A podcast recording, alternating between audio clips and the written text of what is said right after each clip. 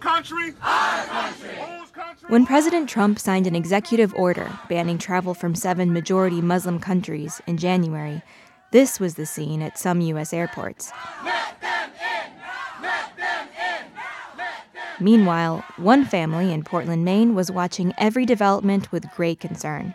They had just arrived three days earlier from Iraq, and now they waited, wondering if they'd ever again see the daughter they'd left behind. To them, her life was at stake. The father of this family is Labid Al Hanafi. He sits on a wooden chair with his eyes closed while he strums the oud. Years ago, he would play the stringed instrument for U.S. troops in northern Iraq when he served as an interpreter. Back then, he knew his work for the United States made him and his family targets for terrorists. Because U.S. troops were considered by the terrorists as um, invaders. The locals who worked with them considered as uh, betrayals, and they, uh, they were very simply slaughtered. Iraqis who helped the U.S. were indeed seen as traitors to be slaughtered. In fact, Labid says two of his neighbors who worked with the U.S. in Baghdad were killed. One night, when Labid came home, I saw a kind of posters stuck on my door, and it says, "The devils of U.S. that betray our nation, and they should be punished." And drops of blood and knives. That was the first time for me that I felt that myself and my family were very close to be killed. We expected that they might come in any second. That's Bana, Labid's 20 year old daughter. Labid applied for a special visa for Iraqis who had worked with the U.S. military. Finally, in late 2016, their visas arrived, and Labid's family could immigrate to the U.S. There was one problem the visa for Bana was missing. It had been held up for some reason. Labid and his wife came to the difficult conclusion that it was too dangerous to wait in Iraq. So they and their two younger daughters fled their home in the middle of the night to travel to Portland, Maine, where Labid's brother lived.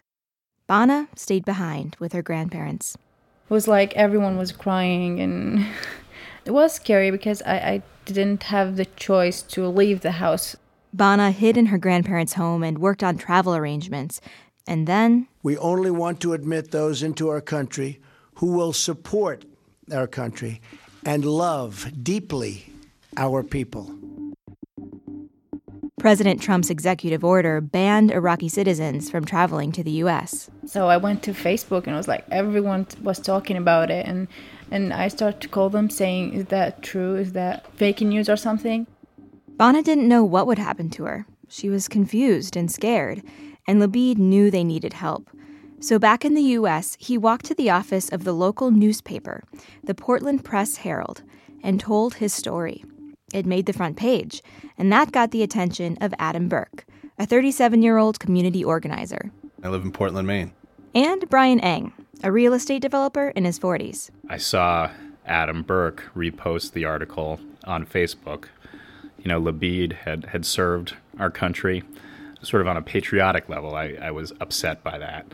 And then as a parent, I was also emotionally reacting to the idea that, you know, you could be separated from your child in this way. Brian had only met Adam once, but they were Facebook friends. I put a comment on his post let's figure this out. I'll buy the plane tickets. The next night, Adam and Brian met Labid and his brother, and they all started to plan. I probably sent, I don't know how many hundreds of emails and text messages. Adam and Brian assembled a team of Portlanders who wanted to help and enlisted a lawyer who told them that a judge had blocked Trump's order for Boston. For the first time since the ban was signed, Labid felt optimistic. Uh, It seemed to be like a hope or uh, a light at the end of the tunnel. But things were about to get complicated. For one, airlines were reluctant to fly Iraqis like Bana. You know, we had been talking about private planes, ships, going to Canada. The answer multiple times was no, that nobody was going to put her on a plane. The team knew that every day, Baghdad became more dangerous for Bana. And that ruling by the judge in Boston would only last a week. The whole week was uh, very terrifying. I didn't know what to do. Nobody knew what to do. Finally, the team found an airline, Lufthansa, that would take Bana. They booked flights for the next morning, February 2nd, while President Trump's ban was still blocked. So the plan was to meet at Becky's Diner at 5 a.m., kind of our command central to deal with problems as they arose. Before we even got there, we found that Bana couldn't get on the plane. So, with just hours to go and Bana waiting at the airport, Brian got back online, and after some frantic searching, he booked a new itinerary for Bana that very day. She would fly from Baghdad to Doha to Istanbul to Frankfurt to Boston, each connection with its own hurdles. It was tense. I don't remember breathing very much while we sat there.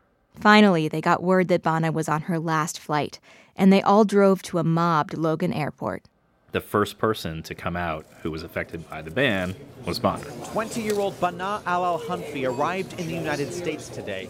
She went from- I hugged my mom first, and my father, and my, my sisters, and the family that she'd feared she'd never see again. It was very emotional because people I've never saw in my life, never talked to, they helped me to to come here and very very amazing. I learned from them like helping others is the feeling of being a human. All I wish is I can do the same in return to all the people in the country. Bana plans to start college, and the end of this story is really a beginning. For Adam, I've started going to uh, community meetups to learn Arabic uh, with my son. And for Brian as well for me, the gift of this whole experience has been to get to know this family and feel like I'm part of their story now. Labid never expected that a group of strangers from a country he'd lived in for just three days would do so much. But now, he says, they're connected permanently.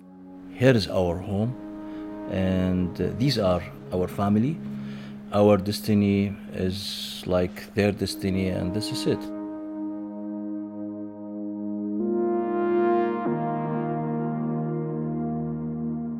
You're listening to Kind World. I'm Erika Lantz, and Matt Frassica produced this story with me. You can hear more stories at wbur.org slash kindworld or by subscribing to the podcast. Email kindworld at wbur.org to send me your own story, and I hope you'll say hello on Facebook and Twitter. Thanks.